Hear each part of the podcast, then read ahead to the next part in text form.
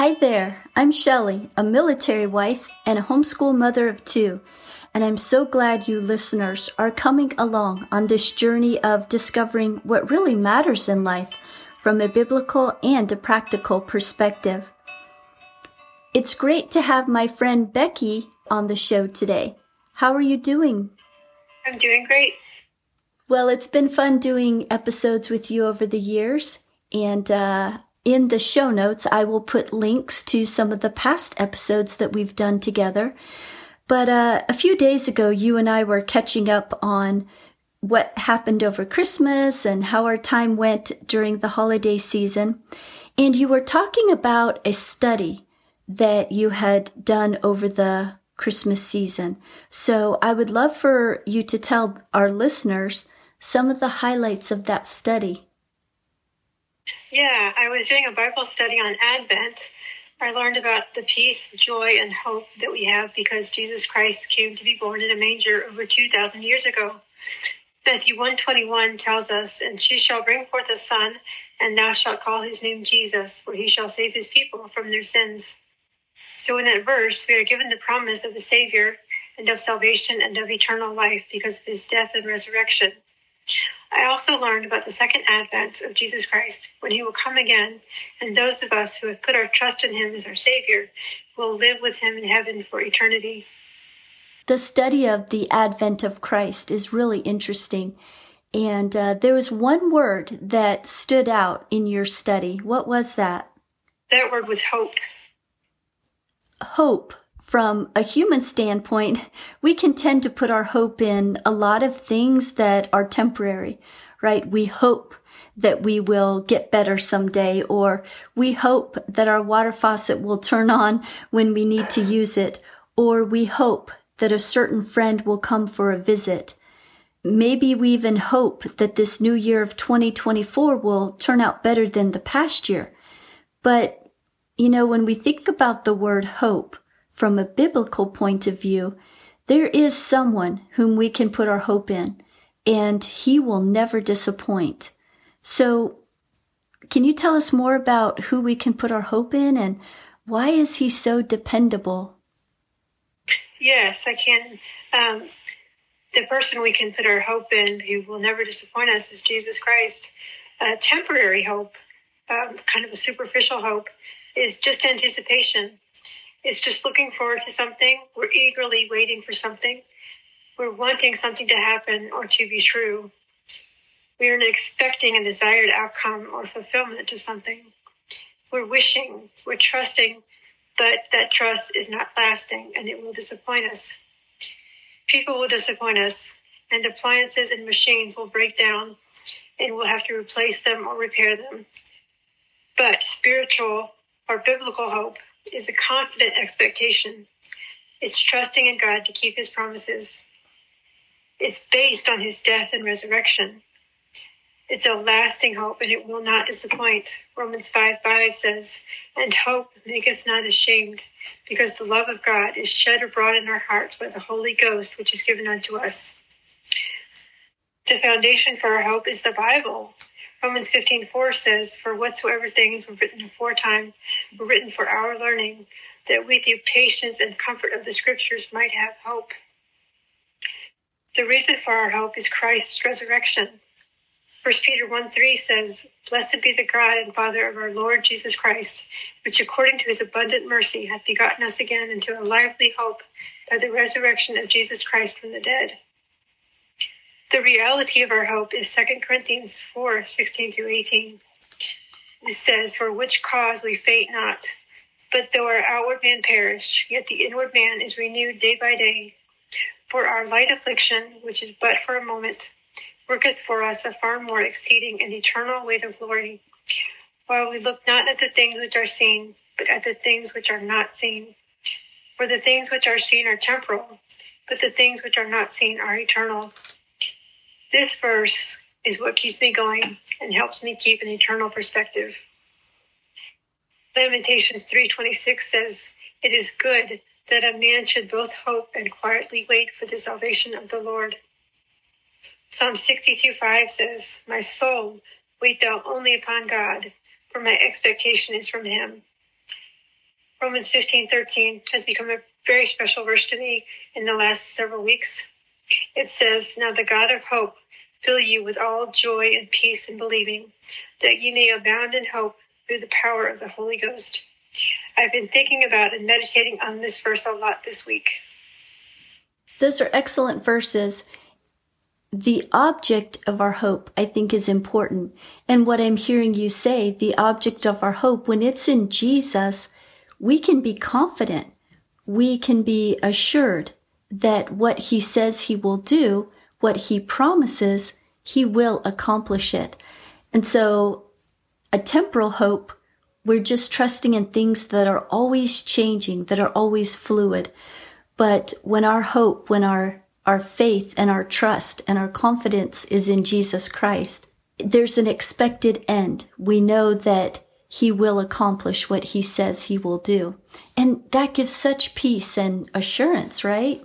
It does because God is unchanging and we can't depend on the things around us because they are they're always changing, but God never changes and he's always faithful and consistent. Yeah, absolutely. I'm sure there's listeners out there and you know, maybe they do want that hope and that peace and that confidence that you have and that I have. Where can they find that hope? Like, how can they reach out to Jesus? Through putting their faith in, in Jesus Christ for their salvation. True.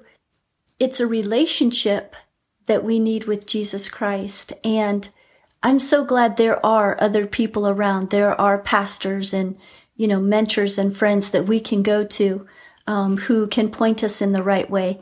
And uh, even, like you mentioned, God's Word, that's where we will find the source of hope and where we will find those verses that will um, give us that assurance.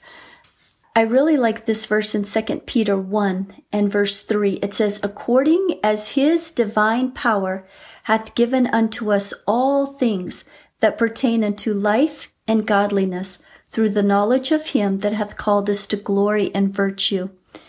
And God's word is where we can find everything we need to know and to accomplish in this life. It's very difficult to make it through the day without uh, right focus on God, without biblical hope. We need that. The Bible talks about in Romans 6 19 about how we have have an anchor for our soul that's mm-hmm. hope. Um, we need that hope um, to to make it through the day, to be able to trust in God, to be able to keep our focus right, our perspective right. Yeah, so true. And if it really is a mindset, if our mind is anchored to something else that is always moving and always changing, well, we're going to be up and down. We're, we're what the Bible talks, where it says a double-minded man is unstable in all his ways. We're going to be just wishy-washy and moody and emotional. But yeah, when our, our hope is in Jesus and our soul is anchored in Him, then we will be steadfast and confident. Thank you, Becky. I, I'm glad that you went through that study on the Advent and specifically that that word hope stood out to you. And uh, I'm grateful that you wanted to share what God was teaching you, that you wanted to share it on this episode. And I look forward to future episodes with you. It's been a while since I've actually recorded a podcast episode. A lot's been happening. so I'm glad that we reconnected again. But uh, listeners, in the show notes, I will put the verses that were mentioned in this episode.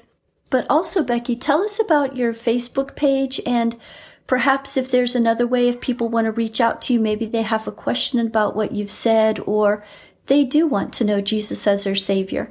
Maybe you've got some resources that people can connect with you.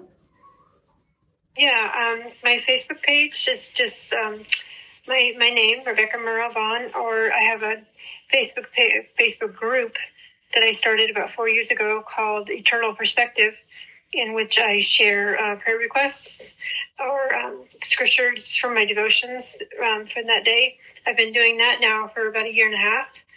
Um, so that's been a blessing to me personally. I hope it's been a blessing to others as well. um, And I also have a book called No Greater Love.